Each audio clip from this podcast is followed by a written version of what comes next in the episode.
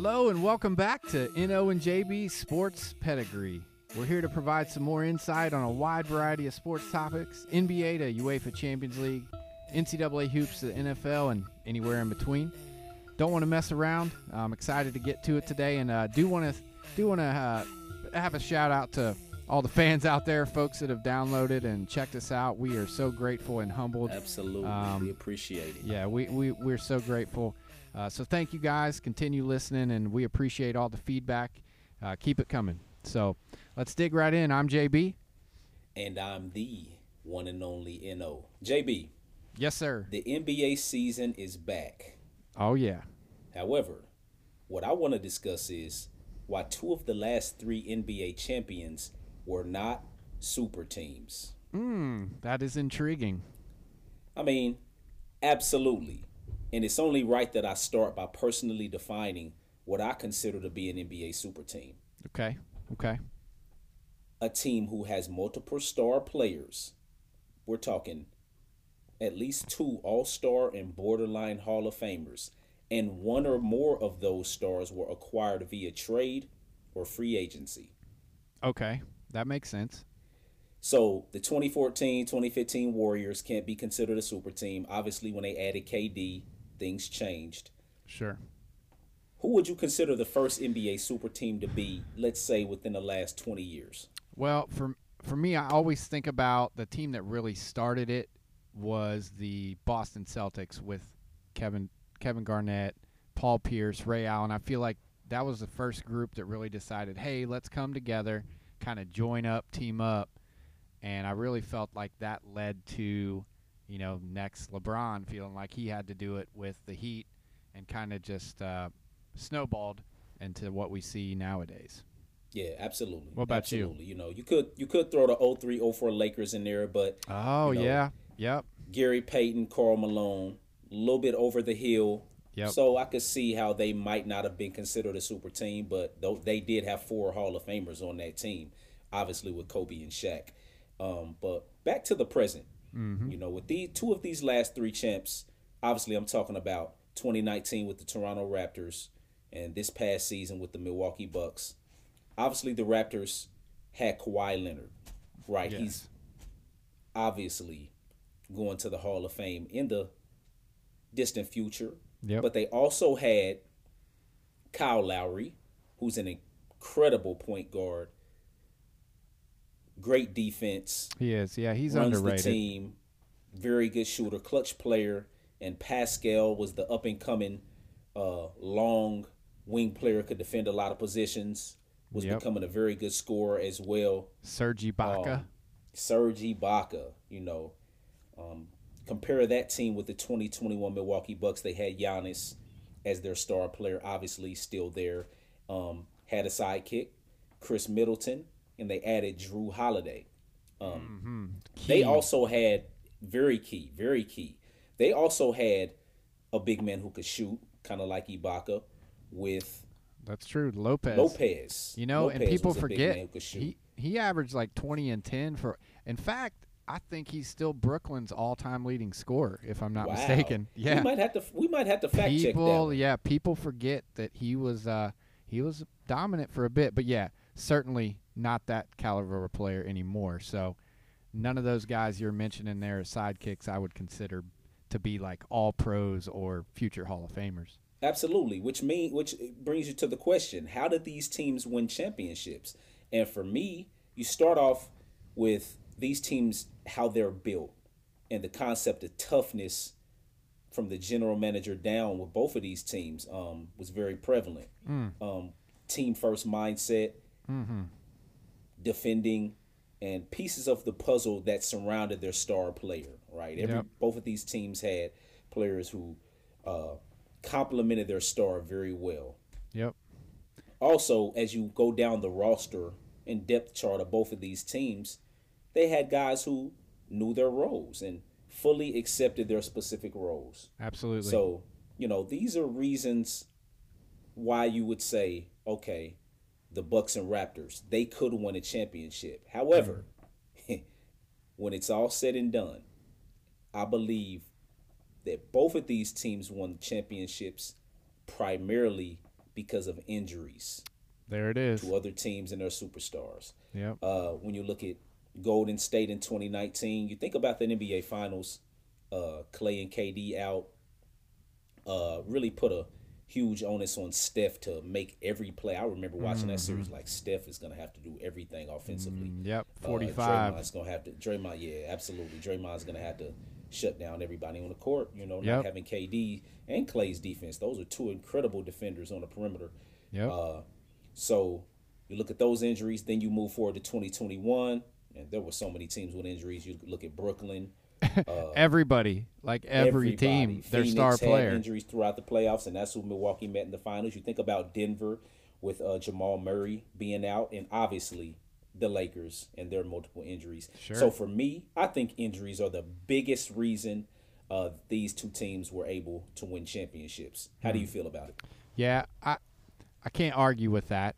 The only thing I will say is injuries are a part of the game. Naturally, that's why they play them. You know, and uh, as I've heard many a times, the best ability is availability. So That's right. unfortunately, um, folks get hurt, and uh, because in reality, at this point, at that point in the season too, everybody's banged up, and I realize True. there is a difference between being hurt and being injured. Um, but uh, that's a part of it. You're not going to look back over the years, and there's not going to be an asterisk for the Bucks just because they played teams that you know had injured players. So yeah, That's you are probably right though. I mean that is the main reason. The other thing though that comes to mind, especially when you brought up that 03-04 Lakers team, is the team that they lost to in the finals is really comparable to these couple of teams. Those, that Right. Detroit Pistons team where you had yeah. Defense. Exactly. Chauncey Billups was, I guess you would consider really the star, but you had Ben Wall. Ben Wallace was a Extremely star unselfish. just because he was a monster rebounder. Extremely And, uh.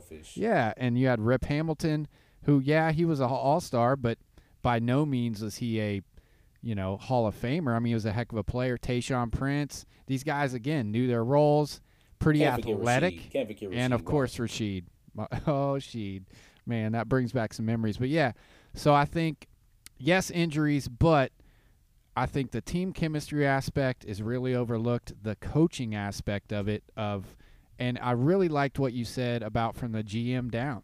Because I think that's something we often forget. The guys that put these pieces together, That's and when they have that game plan for, you know, how to fit it, the puzzle, like, like you mentioned, bringing in um, Holiday. I mean, what a pickup that guy is, and the intensity that he led with on defense for the Bucks in the finals. Absolutely. For me, that was the difference. Of course, Giannis is going to do what Giannis does, but you can't do it by yourself. And to have him just, I mean, even when he wasn't shooting great, you knew that he was going to shut down whoever he's guarding. And I think similarly, Kyle Lowry, the same type of mentality at that point guard position. Um, I think that's huge. So yeah, No doubt.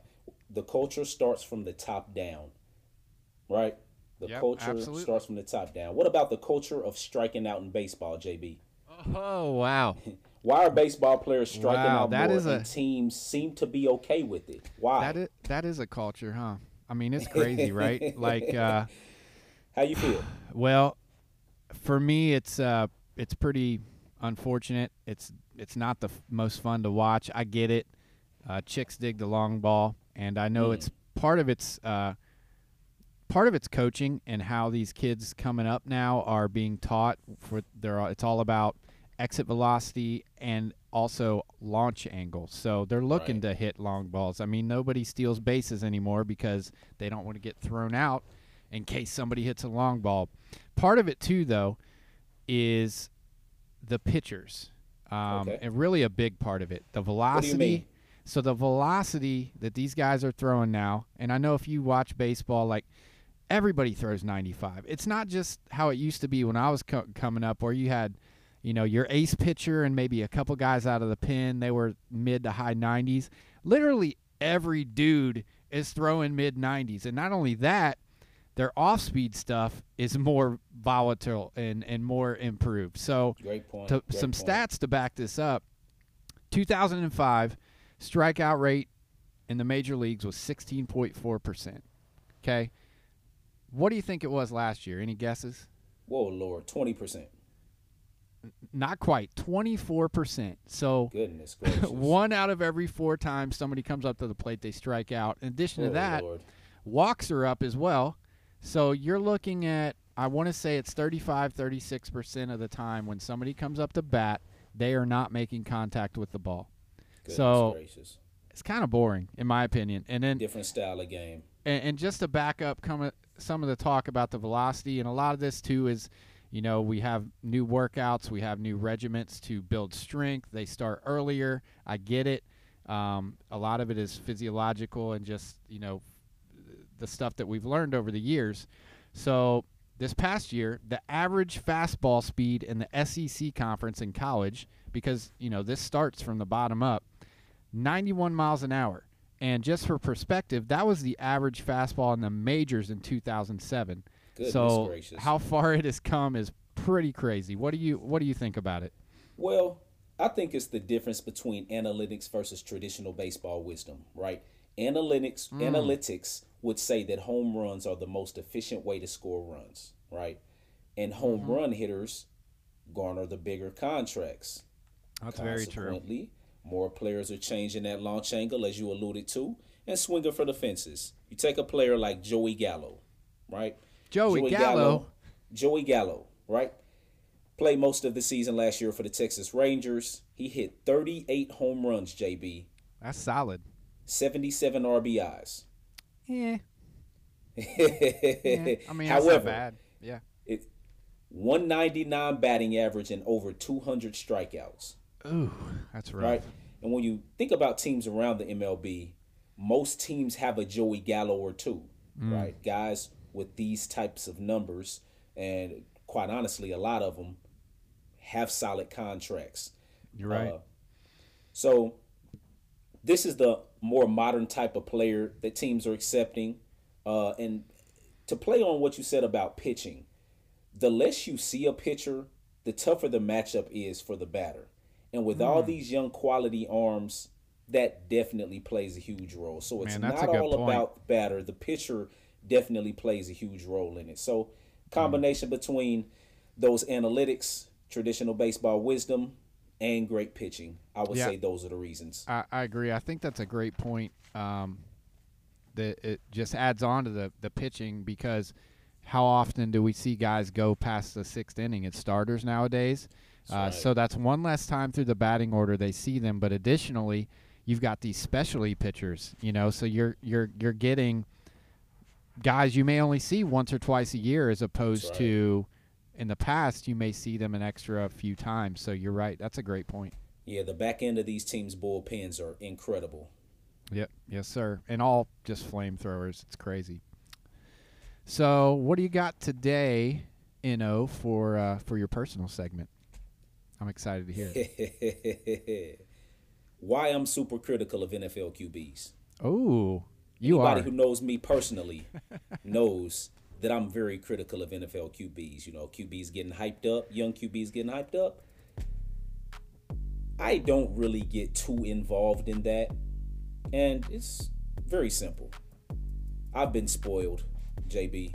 Yeah. I've been spoiled by QBs since I was about 13 years old. There was a QB by the name of Peyton Manning who came to my hometown when I was a kid. I, I've heard of him before. He's a pretty good player. Yeah, he's pretty good. When he joined my team, Coach went thir- 3 and 13 his first season, you know. But year 2, 13 and 3. Mm. And from then on, while the Colts only won one Super Bowl, we all know, against the Chicago Bears, played in the rain down in Miami, they were a contender for over a decade, right? You knew the Colts were to be reckoned with for over a decade. We knew that Peyton Manning was going to be in the MVP conversation, and we knew that the team was going to be great because of him. Peyton Manning leaves, had the season where, you know, he had the neck injury, he left. We had a bad year. Then comes Andrew Luck. Mm-hmm. Andrew Luck takes the team to the playoffs as a full time starter in year one. A couple years later, Colts are in the AFC Championship game against the New England Patriots with Andrew Luck as the quarterback. point I'm trying to make is it's hard to live up to my expectations as a quarterback, being that I've watched Peyton Manning, Andrew Luck most of my life. I feel it. I understand. Makes sense. I know that I know that's not the right way to be. I know that I I know that I need to be patient with other quarterbacks and and scale back my expectations because everybody's not the same. Everybody shouldn't be judged the same. But it's tough for me. And I'm gonna admit that here. And maybe I need to go to QB counseling. But um but um that's why I'm super critical of QBs. What you got for your personal segment? We'll bring one in for you. Maybe maybe we'll find one for the next show. I appreciate it, man. So- I definitely appreciate it. So I want to go a little bit, uh, little bit out in, I don't know, right field. That's a baseball term, so that doesn't necessarily make sense. But um, been thinking a lot about the World Cup coming up next year. Getting pretty Okay. excited about that. Obviously, Absolutely. as I've previously mentioned, I'm a huge soccer fan. I know Eno is probably actually more well versed internationally for our U.S. soccer team than I am. I'm but- ready to take this Qatar trip. Yeah, uh, yeah, absolutely. Um, but but from I've I've watched enough to where you know I'm certainly not an expert, but I know quite a bit about formations and things that I see when I watch the team. And I want to discuss why I think our U.S. men's national team should be playing a 3 4 3. School So me, JB. break that down as quick as I can because it's somewhat complicated, I guess. Uh, in reality, what that means, the formation is you have your goalie. Goalie's not counted in the formation. That means you have three center backs, you have four midfielders slash wing players, and then you have three guys up top. The reason that this works is because it gives you flexibility to where you can when you're on defense you can have five guys at the back as opposed to four which most teams play and when you're attacking those guys can on the sides can get all the way up front and attack and you re, in reality you can attack with six or or more honestly um, so my obviously my homer team chelsea they play this formation uh, it started out i believe in italy um, and there's a lot of teams, European clubs, and some national teams that play it. Uh, specifically for the U.S., I think this would be successful because right now you have Dest, who plays right back, and he's an excellent young player. I mean, just he's a stud. However, he's not the strongest defensively at right back, Okay. and so putting him at a right wing back, m- meaning he's going to be able to get a little forward more, and there's not as much pressure on him defensively. Additionally, uh, in the formation, you would have your strongest midfielder play just in front of the center backs to kind of cover there. Most teams that you're going to play against have one striker up top. At most, they have two. Even if they have two, you still have three center backs back there, and you so you're still going to have a numerical advantage. And then as you get forward, uh, you really work through the base of the midfield with that strong player, which for us would be Jordan Adams. Uh, you have Weston McKennie just in front of him, and Did then up top, Tyler, Tyler, Tyler Adams. Tyler Adams. I'm sorry, thank you. Um, Yep.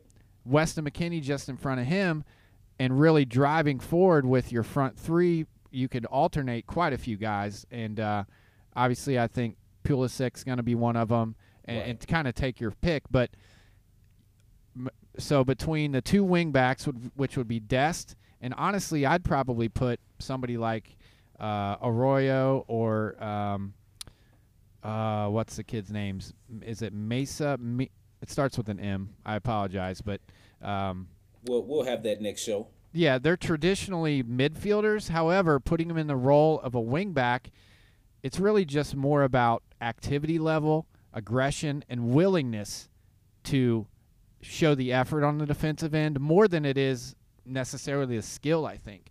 So if they're willing to run up and down the sideline of the field and get forward and get back, I think it works because I've seen it. I've seen other teams do it. So having a guy like that over there um, on the left side, Dest on the right side, both of them getting forward to join with the front three, and McKennie, and then of course if Adams can get up too, and then even one of your center backs, if you're possessing the ball, uh, you can essentially get you know seven, eight guys up in attack, and then get you know five back plus your midfielders on defense. So hopefully that wasn't too confusing. It probably would have been easier if I had to, you know, what's the the diagram like the guys do on ESPN. But no, uh, you did. Yeah, You, you you explained that and articulated that very well. I think it will work. Dang it, give it a shot. JB knows his soccer. Coach Berhalter, Yes. get a hold of this and uh, take some notes. Let's stick with the subject matter of soccer. All right. The U.S. men's national team. Mm-hmm. They've struggled competing internationally, most importantly in the World Cup, of course, with the Yeah. exception of the 2002 squad. The Yep. question is why? I'll go Well- first on this one. Yeah. Yeah. What What do you think? Well, in the U.S. versus the rest of the world, where soccer is king and by far the most popular sport, we have options, right? American football Obvious, and yep. basketball are, by most publications, the top two sports in terms of popularity. Baseball probably comes next, and soccer's right in there with hockey and tennis in terms of spectator interest and participation, for that matter. Um, we have options growing up, JB. Right? Yep. Our culture loves football, our football. Yeah. We know what that is. And our culture loves basketball, and they generate insane publicity and money. You Yes, know, sir. Plus, both of these sports, generally speaking, you just need shoes for basketball, you need some cleats for football. Obviously, the teams provide the pads. They're easy sports to access in certain communities, and um, they're usually played generations on down the line. So, your big brothers probably played it, your dad probably played it, your grandfathers probably played it. It's just natural for you to play this sport before you play soccer. However, Yep. if soccer was king in America, I could see a 6'10 Kevin Durant at goalie. Let's say we Oh, didn't my. have football Oh, and my. basketball, right? In, in in a alternate world, we don't have football and basketball. KD has to play soccer. KD's playing goalie. You hmm. got Jalen Ramsey or Tre'Davious White as a central defender. Oh man, what about Christian McCaffrey on the left wing? oh my gosh. Goodness gracious. Oh, Incredible. shoot. And Incredible. Russell- do you Russell Westbrook, you Russell Westbrook. Russell. Westbrook as a striker. Exactly. With, Yep. with that with that demeanor and aggression, goodness Man. gracious. How do you feel? Yeah, uh, you hit it head on. Um, I mean, that's the number one reason. Um, it's just not.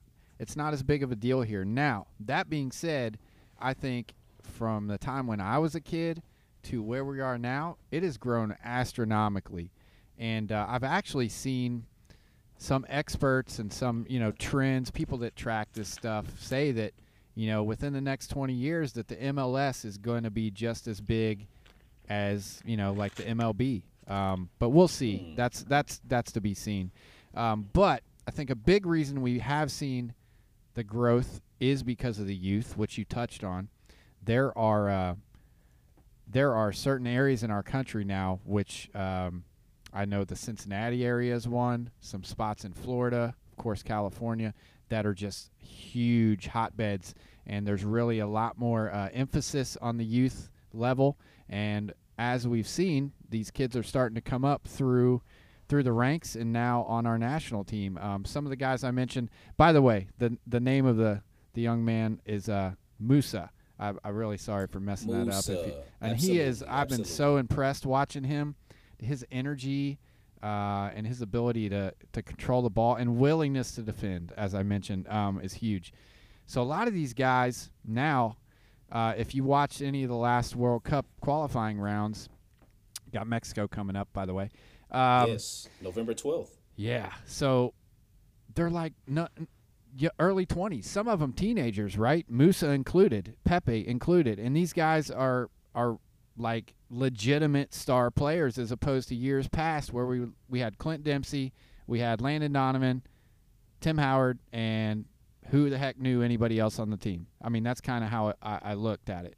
Uh, so the other big difference for me is not only are these kids they're they're youthful, they got energy, they're talented, they're playing all the time with their youth clubs, Mm. and they're playing for premier top notch clubs. That's the biggest thing we've missed out on as well in the past. So we may have had guys that have gone off to Europe, gotten on some big teams, but then they sit the bench. And uh, one thing that is important is in a World Cup year, you got to be in form. So it's a great thing to go get a paycheck, be playing for a big club, get to be in Europe, what have you. But if you're not playing consistently and playing well, it's not doing you any good when it comes to international play because you're just you're not going to be for every sport. I- right? yeah. So what I want to point out now is I have a lot of hope. I think this is going to change. I know you, uh, you feel the same way, and I'm just going to run down a list of some of these guys, some of these teams. So we got you got Dest playing starting for Barcelona. You got Pulisic when healthy starts for Chelsea, the champions of Mm. Europe. Weston McKennie starts for Juventus, uh, top club in Italy. Um, you've got Musah plays for Valencia. Like all these clubs, Tyler Adams. I mean, there's some guys that are on um, in the Bundesliga, which you is know in what's the best thing is about all these guys, JB? Mm. They're all 24. or younger. Exactly, and they're all getting quality uh, minutes and playing consistently, and that is going to be the reason that we are going to succeed next year in Qatar. I can't wait. I really can't wait for the Me World too. Cup I'm excited. Qatar. I'm excited. Absolutely. So what what do we got up next? We got a we got a new segment here, you know. Yes. Uh, next segment that we have is athlete comparison. All right, tell me about that. What are we doing? In the athlete comparison segment, we're going to compare two athletes. Um, they have to be the same sex. Okay. They have to have similar accolades, right? Okay. And those are really our two biggest rules for this segment, athlete comparison segment. Okay. Okay. So I, so I can't compare like Peyton Manning and Rex Grossman. That wouldn't be fair. Uh, well, you could compare that they played in the Super Bowl against each other, but uh, no, let's not do that comparison. I'll go All ahead right. and start off on this one. All right, let's have it. Uh, I'm gonna choose two female athletes. We'll give some love to the ladies tonight. All right. U.S. track athlete Jackie Joyner Kersee, Ooh. former tennis star Billie Jean King. Oh So wow. I'll start okay. off with All right. Yeah, I'll start off with talking about Miss Billie Jean King's accomplishments. She won 39 Grand Slam titles in tennis. And for those of y'all that don't know, there's four Grand Slams per year Australian Open, US Open, Wimbledon, French Open. She had 12 singles titles, 16 doubles, 11 mixed doubles. She had a 695 wins, 155 losses career singles record. She won six of her singles titles at Wimbledon and four at the U.S. Open. For hmm. those of y'all that don't. Recognize the significance of that, to me, that shows a lot of versatility in her game because Wimbledon's played on grass and the U.S. Open's played on a hard court. And many players that I've seen in my lifetime, usually they're good on hard courts mm. or on clay or on grass. It's Yep. very rare the top notch players that you see that can play on any surface. So, some high quality accomplishments there. Let's switch over to Jackie Joyner Kersee. She won Okay. back to back gold medals in the heptathlon. Are you familiar with the heptathlon? Hep JB? Hep whatahu? Uh, I think it's a multi multi events, right? Like mul- multi events, a lot of events. Um, in the 88 Seoul Olympics and the 92 Barcelona Olympics, she took the gold medal in Man. the heptathlon, seven time medalist. Um, at that 88 Olympics in Seoul, she also won gold in the long jump. Wow. Uh, she actually still holds the world heptathlon record. wow. Really? So that's like you know hurdles and you know high jump and like High all this different stuff, put. right? Okay. Absolutely. So that's like all around athlete. all around athlete, absolutely. But do you know what made all of this more incredible on Jack from Jackie Joyner Kersee's perspective? Hmm. Nope. During her UCLA days, she was diagnosed with asthma, Oh wow. right? Before she became a professional track athlete, she was diagnosed with asthma. So when you look at both of these athletes, both of these ladies, um, they achieved greatness at its highest level in individual sports. Me myself, you know, being basketball, football, track. I played team sports, Mm-hmm. you know, my entire life. Obviously, you could consider track an individual sport, but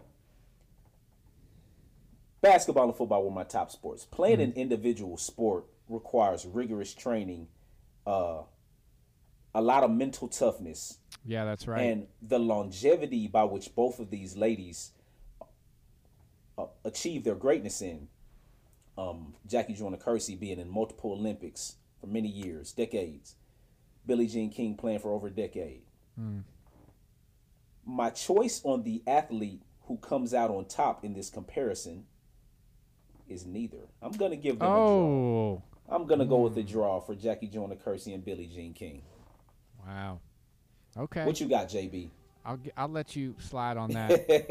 this You one see how I time. try to switch it over This quickly. one- what you got, JB? this one time. Yeah, we Hey. we got a draw today. And you know what? We would definitely appreciate uh, some your opinions. So feel free to let us know your thoughts on these. So I'm not going to mince mess around here. Okay, I'm just going to go right, right to the top with mine. I'm going to compare Michael Jordan and Wayne Gretzky.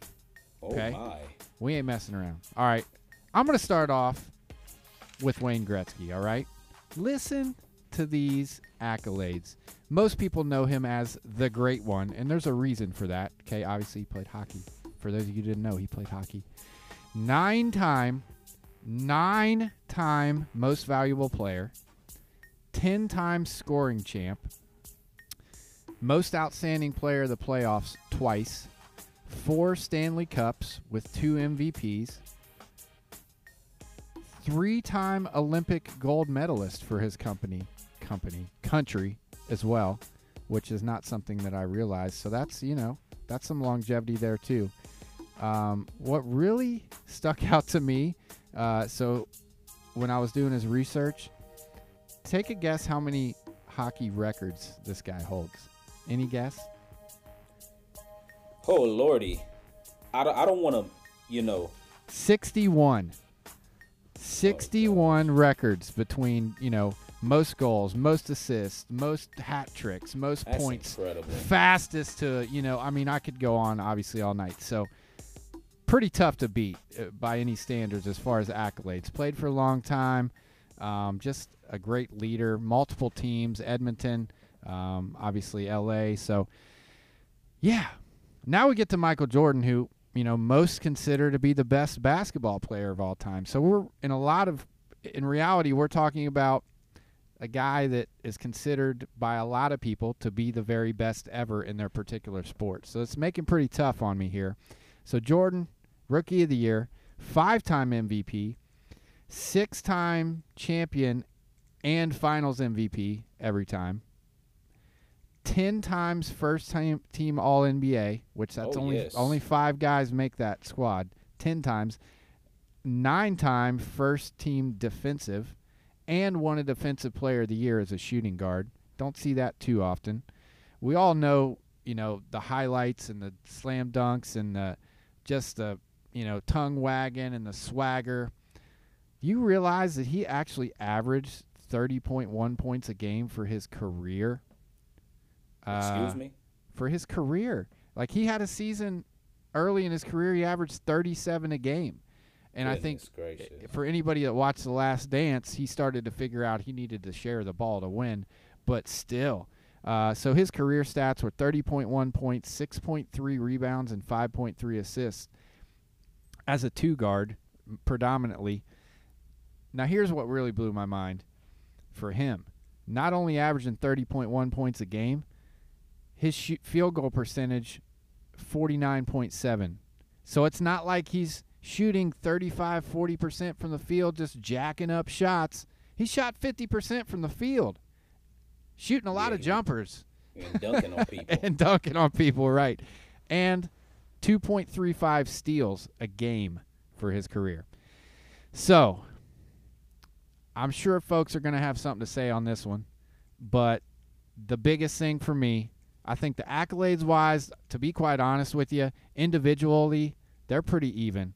In fact, if you look at it, Gretzky may actually have the edge when it comes down to individual accolades and records. But for me, six times to the final, six times champ, six times MVP. I'm gonna have to give it to Mr. Jordan. Hey, MJ with the dub. He's used to that. Yeah, that- Yes, that was a tough is. one though. Honestly, it was a little tougher than I thought it was going to be uh, going into it. So, well, everybody, it's uh, it's it's that time again. It's time for overtime. Time for some no nos. No nos. Let's do it. All right. So, I'm tired of asking everybody else questions. I'm going to ask a question of my own today, you know. Okay. What is your favorite sports movie? Favorite sports movie. Mm-hmm. We're gonna go with Major League. Oh, that's a good one. We're- Okay. Yeah, that's a good one. Wild Thing. You got Pedro Cerrano, Roger Dorn, Willie Mays Hayes. Man, I so love that quotable, right? Yo, bartender! Jobu needs refill. Oh, you may run like Mays, but you hit like So quotable. Obviously my favorite baseball team is the Cincinnati Reds, so I you know, I'm not a Cleveland Indians fan by any means, but for the purposes of the movie, Yeah, I was saying, was fine with it. For that for that time frame of, you know, however long the movie is. Yeah, I was rooting for them. And they were playing the Yankees anyway, so they were they were playing the Yankees, absolutely. Um if I had to do a close second, it would be Love and Basketball. okay. All right. Love and Basketball is right there with Major League. Okay. So, uh, just as a refresher, because I failed to mention this at the beginning, um, for no nos each week, we have a question. Could be from the uh, fans writing in, um, or just one that I have uh, that I think's a good one. Typically, we'll try to keep them sports related. Then we're going to have a team. Um, it's going to be a popular team, well-known team. Could be a championship team, could be a homer pick, and we're going to see how many players off of that team that NO can guess in a minute. Certainly encourage you to play along. I believe currently the record is 17, um, so we're going to try to beat that. And then finally, we're going to do a name that player segment. Again, we we hope you to play along and uh, going to go down some somewhat uh, obscure-ish facts about a player to try to allow an NO to guess it um, and see how long it takes. So we're going to move into the uh, name that team spot here. Let's so I, I mentioned the New York Yankees. Okay. So we're going to go with the 2000 World Series championship New York Yankees, as much as I hate them. Are you ready? Oh lordy. Might be a little tough. Might be a little tougher this week on you. We'll see. We'll, we'll definitely get a few of them. All right. And we are starting the clock now. I'm gonna start off with some pitchers: Mariano Rivera, Andy Pettitte, Mhm. David Cone, Yep. Roger Clemens, Yep. Mike Stanton. Mm-hmm. Let's move to these bats. Obviously, Derek Jeter, Mm-hmm. Tino Martinez, Chuck Knobloch, Jorge Posada. Bernie Williams was the center fielder. Paul. O'Neill was in the outfield. Yes, he was. I Red feel like legs. David Justice was on this team. Oh, he was. Good one. Jimmy Leyritz. Yeah. I'm pretty sure a young Alfonso Soriano was on this team. Uh, I'm looking. I'm I'm checking. Keep going. I'm looking for him. Hmm. Oh, Scott Brosius was the third baseman. Yep. Yep. Let You me got see. it. That's, Jose Vizcaino. Um. Currently, we're at 14, and that's time. So Okay. I don't see. I mean, that's good. You know, that's tough. Um, like to hear how anybody else did. If anybody beats him, we'll have to. I don't. I don't, I don't believe you because I don't think I could have got that many. Some key ones that maybe you missed. I'm not seeing Soriano. I think he may have been that next year, either that or he's just not listed on the World Series roster. Okay. Um, Pretty sure he was on that team. Okay, so that would be 15 for you. Orlando Hernandez, that was a pretty well-known one. Luis Sojo, if you remember oh, El him. Duque. Yeah, and Dwight Gooden. How about that end of his career? Dwight? Gooden. Yeah, wow. old Doc, old Doc. So good job though, well done. Appreciate All it. right, and lastly, we are going to go with the name that player. Okay. All right. So again, try to keep it obscure. All right. This player was actually born in Paris, France. He is a former NBA player. All right. You ready for some uh, stats and whatnot? His uh, Okay. listed height was six foot eight, 224 pounds. He was drafted in 1982, third overall by the Jazz. Nine time NBA All Star. 1986 first team All NBA. Uh, he was uh, four time NBA All Star second team. Teams played for Atlanta Hawks, Los Angeles Clippers, Boston Celtics. Wilkins. It sure is. I was Yeah. trying to not have to go to the, the nicknames, but yeah, I didn't know he was actually born in Paris. So here's some uh, career stats. You know, a lot of people say that he is the most underrated player of all time, potentially. Yeah, de- absolutely. I mean, because he's going definitely against Jordan, list. right? He he averaged 24.8 points and 6.7 rebounds a game. Um, was a pretty darn good defender. Never really did a whole lot in the playoffs. I think that's probably why. And, you know, and absolutely, yeah. You know, sometimes players get stuck in purgatory of not being on a great team, and at the end of the day, when their career is ending, it comes back on them as an individual player. You know, for some reason. We always hold it- realize, okay, Yep. basketball is a team sport. You need a team to win. Right? Yep, absolutely. You are correct. Well, I guess that's a wrap for today. Um, as always, we definitely appreciate you listening. Um, Thank we y'all are- for turning yeah, out. We are we are blessed to be able to do this and hope to get to keep doing it. So keep listening, keep commenting, let us know what you think, or if you got ideas for show segments, because we got plenty, but we're always open. Please, please let us know. All right. Well, you guys have a great week, and uh, we'll talk to you soon. We'll talk to you later. Have a good night. Bye bye. Check it. We keep pushing forward when the lights dim.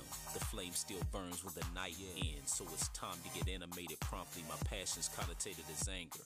Wrongly, since I'm as real as it gets, I won't take that. Might spew a couple of words I won't take back.